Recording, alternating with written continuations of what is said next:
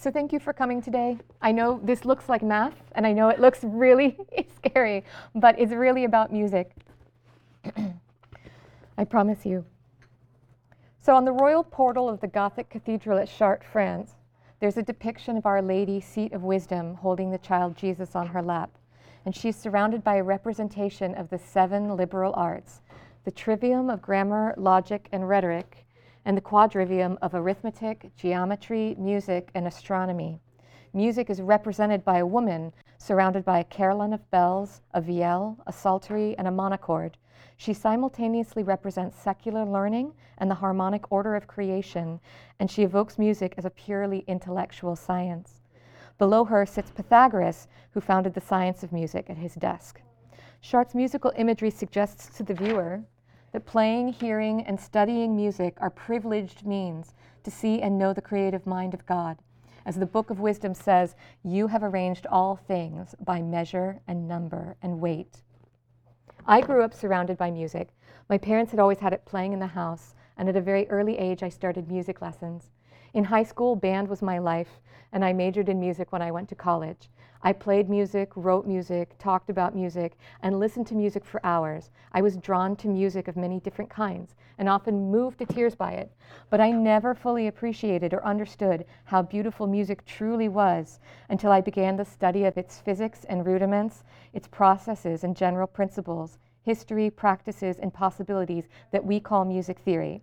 It was then that I realized my deep attraction to music was no mere emotional feeling, but a response to the beauty and order of creation and to the Creator who must be much more beautiful. It was there that I found another way of knowing God through the beautiful language that He created, the language of music. For what is the point of beauty in the world? Not just to be looked at, but to be looked along to God. Now I'm fortunate enough to teach music theory and AP Music Theory at Crest, and today I'd like to share with you why this subject to me which is almost a kind of alchemy, is my favorite. People sometimes think of composers as coming up with all of their music from within, but being a composer and writing music is really more like being a creative cook.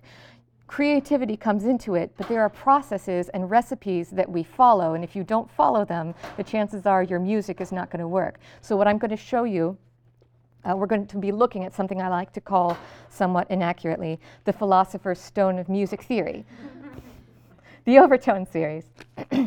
I was in high school the first time I learned about the overtone series, and I've been fascinated with it ever since.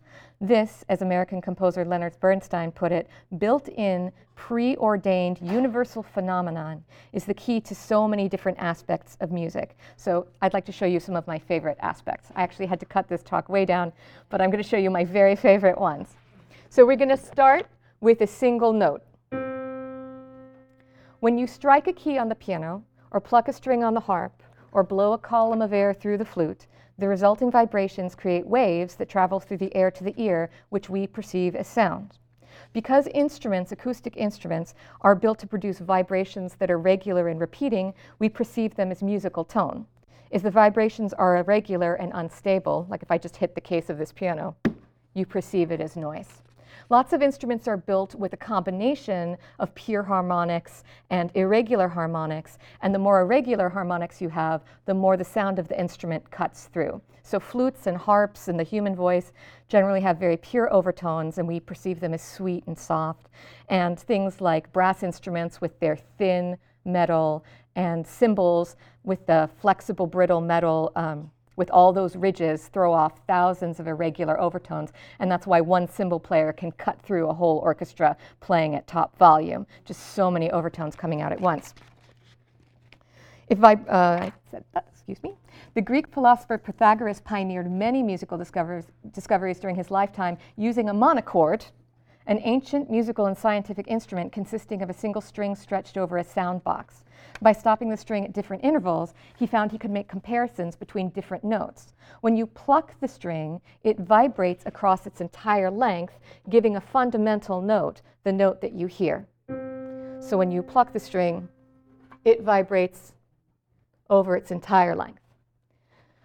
But what you hear is not all you hear. The string is producing this fundamental pitch is not only vibrating across its entire length, but across divisions of its length at the same time. So a pitched acoustic instrument produces not only a ratio of one to one, but of two to one, and of three to one, and of four to one, and so on. If the fundamental, the tone you hear, is middle C, the next harmonic, or first overtone, is an octave away from this C. And the one after that, one, a three to one, is a fifth. And then you get a fourth. And you see that our overtones are getting smaller as we go. First we have an octave, and then a fifth, and then a fourth, and then a third. We have a third, and then a minor third. And if I play those all together, we get the sound of pure harmony. So everything that resonates with pure overtones has this core sound. The intervals ring out so true because the simplicity of their ratios mean they not only resonate with the fundamental, but with each other. So they enhance all the other sounds as we, as we go up. The first observation we can draw from this is the distinction between the major mode and the minor mode. Think back to when you were in elementary school in a general music class or taking piano lessons and your teacher was introducing you to the sound of the major and the minor mode, she might have said something like, major is happy, and minor sounds sad. And you probably agreed with her, and I did too. Um, but most of the history of Western music, people haven't had this association with happy and sad for major and minor. There are many medieval and Renaissance examples of lively dance tunes in the minor mode and many tragic folk ballads in major keys. One of the saddest and most poignant madrigals I know is The Silver Swan by, Elizabeth, uh, by Elizabethan composer Orlando Gibbons, uh, which, although it contains a minor chord here and there, is firmly grounded in the major mode and ends with an authentic major cadence. How are we to explain then the difference between major and minor? Because there's certainly a much different mood produced by this minor chord than produced by a major chord. I would like to propose to you that instead of happy and sad, I think the difference between major and minor is settled and unsettled. Major is settled, resolved, things as they are with our major third. and because it's the triad of pure harmony, while minor is unsettled, unresolved, disordered, or what composer Paul Hindemith called clouded, because its third is not the major third of perfect harmony, but a half step lower. This accounts for the compositional practice of what we called the Picardy third. We all know the Picardy third, even if you've never heard that term. And that's what a lot of teaching music theory, theory turns out to be, by the way, giving names to things students have already heard and loved their whole life. So, the Picardy third, you all know, a hymn or a song or a piece of chamber music will be going along nicely in minor for almost its entire length. And then at the very end, suddenly a major chord. So we have this lovely minor.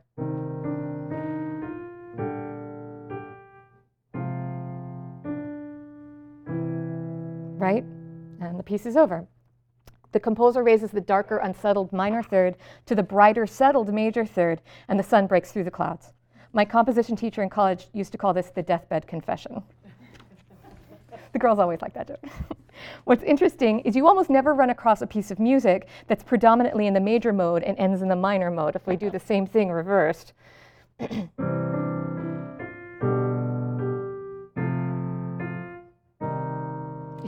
doesn't sound right at all. I've been looking for pieces that do that for years, and you hardly ever find them. And usually, when you do, they're middle movements of a larger work. So it's not really the end. Or they're madrigals or motets that are talking about death or going down into the grave. That makes sense. But sometimes, even if they end, it's only implied with a fifth. They don't actually have a minor note in there. So Composers seem to shy away from ending the piece in a minor mode unless it's been firmly grounded in minor all along.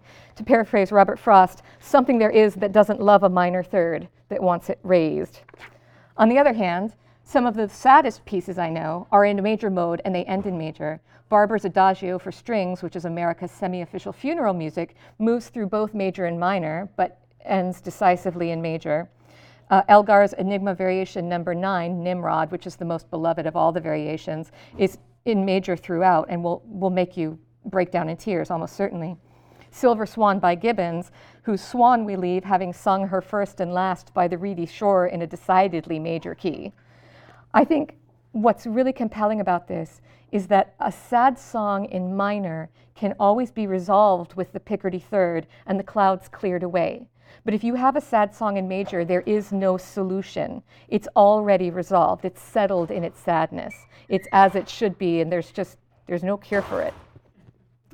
So that's, I think, a very interesting distinction we learn from the overtone series. The next is the octave and the diatonic musical scale. For ages, I thought musical scales were just an invention of people. And it turns out I was completely wrong. So I really like to show you how that came about. When Pythagoras used his monochord to identify the first few harmonics of the overtone series, it's likely he was only able to produce the first few partials audibly with what he had to work with, right? Because he didn't have any electronic instruments to amplify uh, the vibrations. and not all of the 12 half steps, which I have listed up here, that we in the Western use, world use to divide the octave. Fortunately, he was a scientist as well as a philosopher and used what he could see to find that which he could not. The fundamental represents the simplest interval, the unison, and if you know a little bit about the Greeks, you know to the, the Greeks the unison encompassed everything. It was the symbol of everything. And together with the first partial creates the second simplest interval, the octave, sometimes called the diapason, which I'm telling you simply because I love the word diapason. It's a great word. I love the octave. I, I have this thing about the octave. I love that when we hear this note and this note, we say, yeah, those are the same note. When they are manifestly not the same note, there's this and there's this. But when men and women sing together and they're going to sing in unison, the men don't pitch their voices really high, usually, and the women don't pitch their voices really low, they sing in an octave. And we all agree, they're all singing the same pitch. American composer Paul Cooper referred to this octave relationship as the basic miracle of music, and it's called octave equivalence. And it's a result of the fundamental and its octave having such closely related harmonics. They just kind of nestle into each other. When I'm tuning harps, if I get a really good octave, the two notes just kind of blend into each other. The octave is found in every culture in the world. We may disagree with how to divide the scale, but everyone has an octave, and everyone naturally sings in octaves. We all recognize that this note and this note are the same note.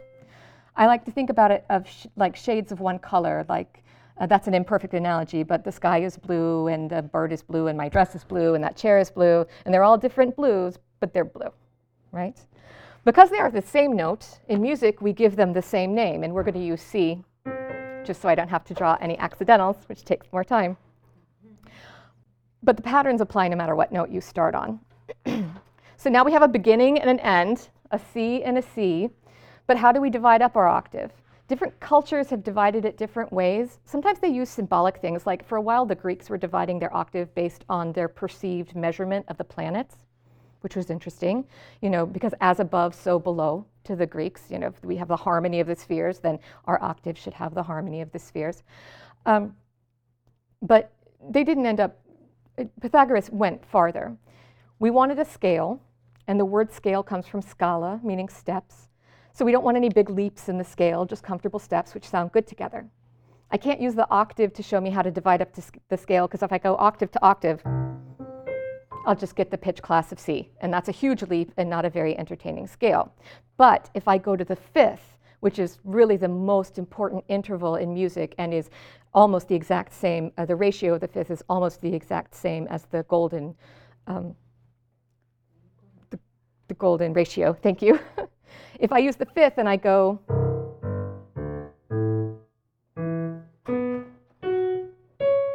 up that way, and then I collapse everything, then I get the 12 tones of the Western chromatic scale.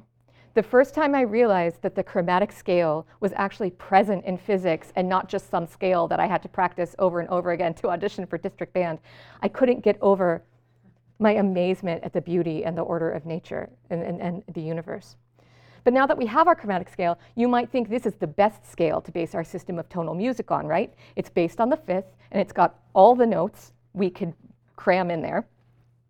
And surely more notes must be better. But there's a problem with this scale, and I can diagram it for you visually. all of these notes are a half step apart. So if I go from note to note,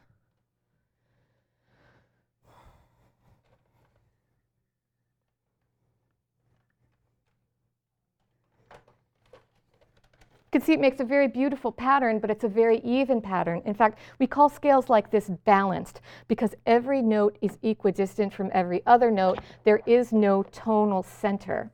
This intervallic democracy makes for music with no center and no tendency towards resolution. The best I can do is emphasize one note in the bass, usually. And that makes it my tonal center, but I could just as easily do this one and that becomes my tonal center. There's it, balanced scales lack the push and pull of different intervals that give music its forward motion. That doesn't mean balanced scales aren't useful. Roger Kamien, author of Music and Appreciation, tells us the word chromatic comes from the Greek chroma, color, and the traditional function of the chromatic scale is to color or embellish the tones of the major and minor scales. Composers as far back as Bach have written passages using the chromatic scale and another balanced scale, the octatonic scale, which consists of alternating whole and half steps.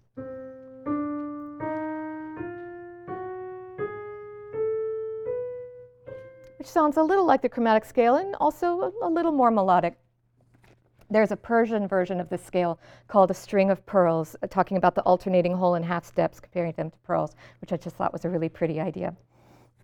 and everyone's familiar with the whole tone scale because its evenly spaced whole tones and eternally unresolved dissonances give the listener a feeling of being in suspended reality.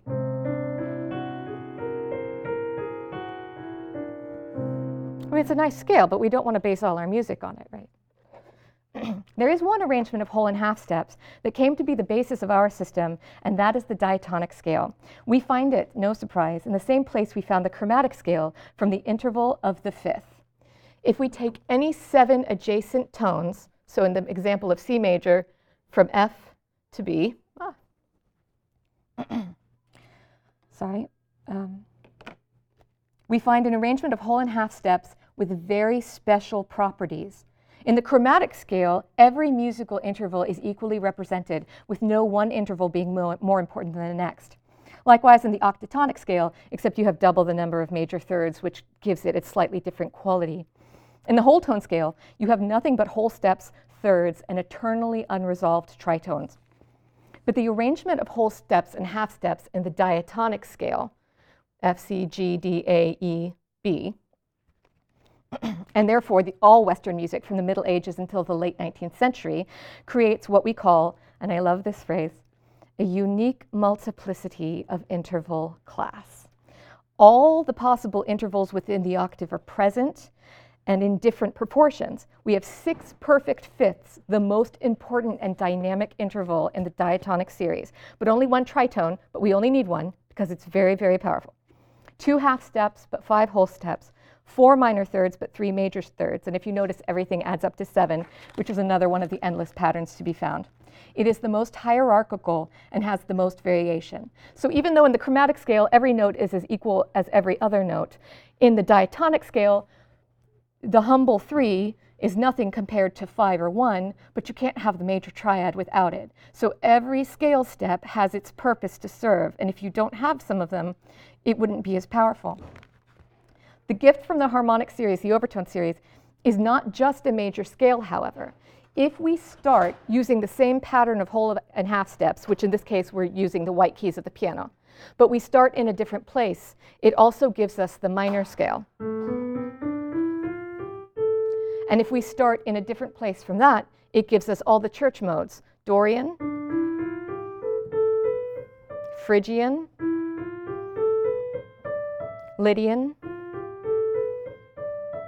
and Mixolydian, my personal favorite. No, no, it's good. I love Mixolydian.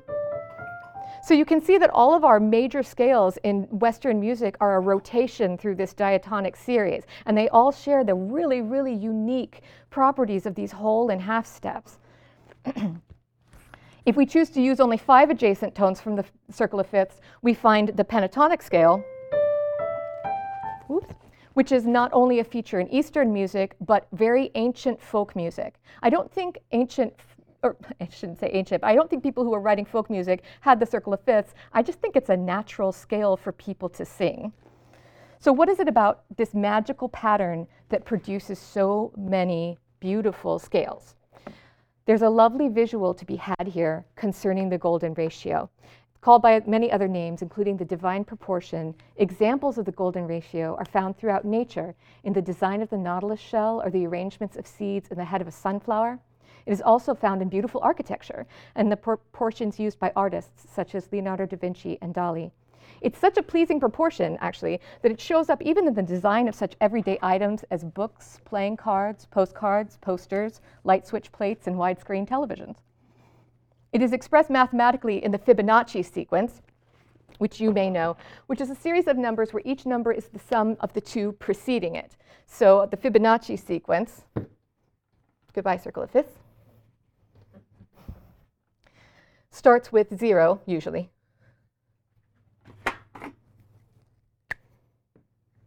Ah, good.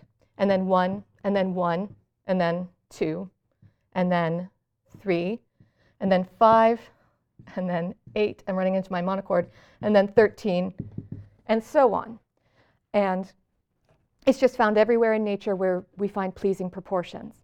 If we take the steps of the chromatic scale compared to the steps of the, the diatonic scale, then we find that every note of the diatonic scale, with the exception of the leading tone, is a Fibonacci pair. So C would be 1 to 1, and D would be 2 to 3, and E would be 3 to 5.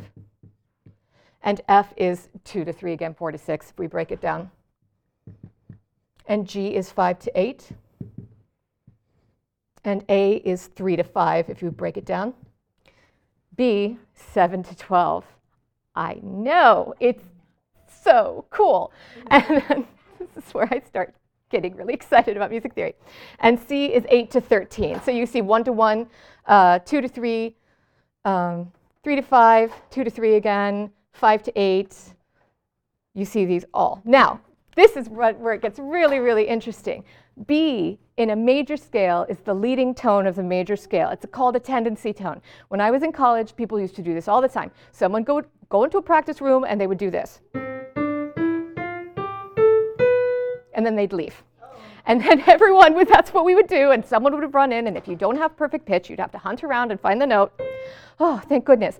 This note, this B, this, this just so close. It's so close to the perfect number, and that's what makes you just dying to finish that. Thank goodness. So I think it's, it's amazing how that lines up. Now there's another, there's another tendency tone that I want to talk about because I have to dispel a myth. This is important. A notorious tendency tone you may have heard of is the dreaded tritone. Right? We've all heard. This interval has the very ominous name of Diabolus in Musica, the devil in music. You can find any number of videos on YouTube that will tell you about how, in the Middle Ages, the Catholic Church banned the tritone and excommunicated anyone who used it in music, and how it's the devil's note this reputation has led to its being used to represent the devil in many different pieces of music. In Saint-Saëns' Danse Macabre, you hear it, but also in Jimi Hendrix's um, Purple Haze, right? It's an exciting story. It gets repeated over and over, even by quite well educated musicians. But it's not true, of course. If you look at music written in the Middle Ages, both sacred and secular, you certainly see this devil in music crop up here and there. So, what's with the pointy horns and the forked tail on the tritone? The first mention of the devil in music comes in 1725 when Johann Joseph Fux wrote his seminal textbook on counterpoint, which is how we combine two or more lines of music together harmoniously, called Gradus ad Parnassum, Steps to Parnassus. It's basically a workbook for music theory, and it's used to this day. It was used by Mozart and Beethoven and Haydn and many other famous classical composers. I use it here at Oakcrest, not just because it's excellent, but because I think it's exciting for the girls to use the same workbook that Mozart's father made him use. It's just a wonderful connection.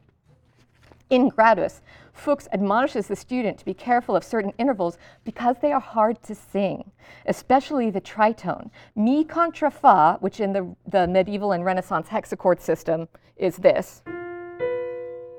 He warns Es diabolus in musica. The tritone, in other words, is the devil to sing. Over time, the idea sprang up that the medieval monks thought the interval would summon the devil, which they did not, and that the church banned its use, which it did not, and that even some poor, were, poor souls were excommunicated for using it, which they weren't.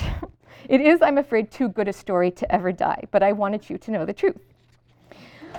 The tritone, which splits the octave exactly in half, is a very powerful ten- uh, tendency tone. It is, compared to the octave, which is about as consonant as you get, to split the octave in half is about as dissonant as you can get. And it sets up expectations of resolution which must be obeyed.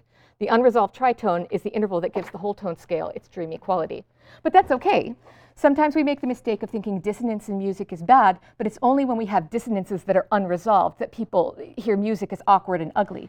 Dissonance builds tension, the resolution of which makes for very satisfying music and art and literature, if you think about it.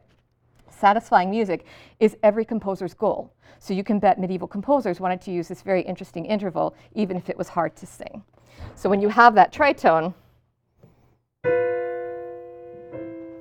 when it resolves, such a lovely feeling. So that brings me to the last point I wanted to talk about today. One of the most remarkable things about the harmonic series is how, is how it gives us a roadmap for the development of Western music, a roadmap that has been there since the beginning of time, just waiting to be followed. The history of Western music starts in the church with single lines of chant. So there's our fundamental, but often sung in unison, and there's our octave. Let's see right? the practice developed around the 11th or 12th century of singing in octaves and fifths. Probably because monks were singing in big cathedrals that were very resonant, and that interval of a fifth would just pop out in the resonance, and they would start copying it. And this is called organum, and it's the precursor to polyphony of the late medieval and Renaissance period. Polyphony is really just a line of chant wrapped with other lines of chant. It's very linear, every part is very important, there's no melody and accompaniment. The sound of the medieval era is long, wandering melodic lines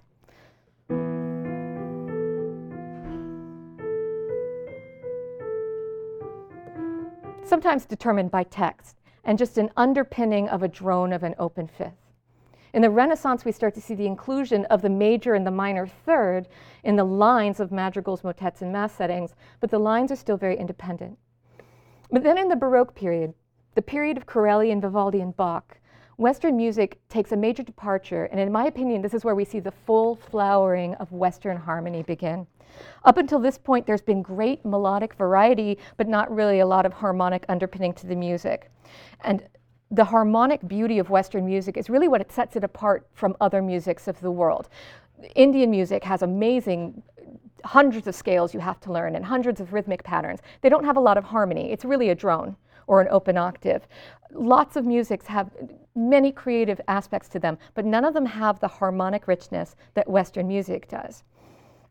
The melody, up until this point, had, I like to think of it as spreading like ivy, but along the ground. It goes wherever it wants to go, but it's very unrestrained.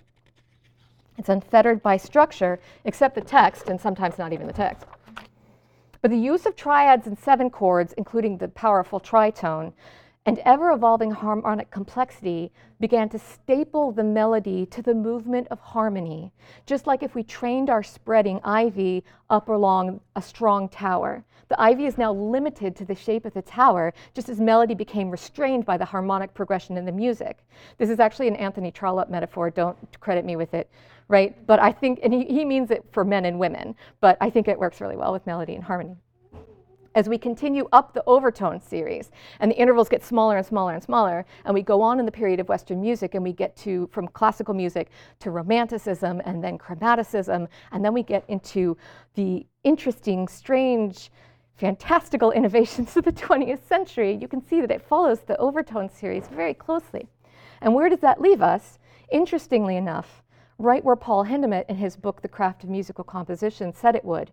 Music, as long as it exists, will always take its departure from the major triad and return to it. The music, musician cannot escape it any more than the painter his primary colors or the architect his three dimensions. So I just would like to leave you with this thought. Why is music so important to human beings? Because it's not food, and it's not shelter, and it's not water. And yet, every culture has music not just for entertainment, but for their most solemn occasions, for their most celebratory occasions, for their religious worship. Music is everywhere, and without it, the situation is lacking. And I think my opinion is, and I always tell this to parents at back to school night, this is because man is the musical animal. Other animals like music. You can see lots of videos on YouTube of people playing trombones, and the cows come, they're very interested, and the little girl playing the violin, and the elephant's very happy, swinging his trunk. They appreciate music, but they don't make it. Birds sing for communication. They don't craft songs and share them with each other. Whales sing for communication. But man we make music out of everything. We make music out of inanimate objects like rain on the roof. If we think something is beautiful to hear, we call it musical. I think this is because music, in some way, is part of being created in the image and likeness of God. It's a language that we, it's a way we can share in creation, like there are other ways we can share in creation with God. And I'm, I don't have an imprimatur for that. That's just how I think of it. And um, that's why I think it's really important to study music theory, just like it's really important to study science and really important to study logic and grammar and rhetoric, uh, rhetoric because through that we can gain another appreciation of the beauty of God, which is really the point of our liberal arts education. So I would like to conclude by saying that the world is charged with the grandeur of God, and music theory is one way of seeing God in his creation.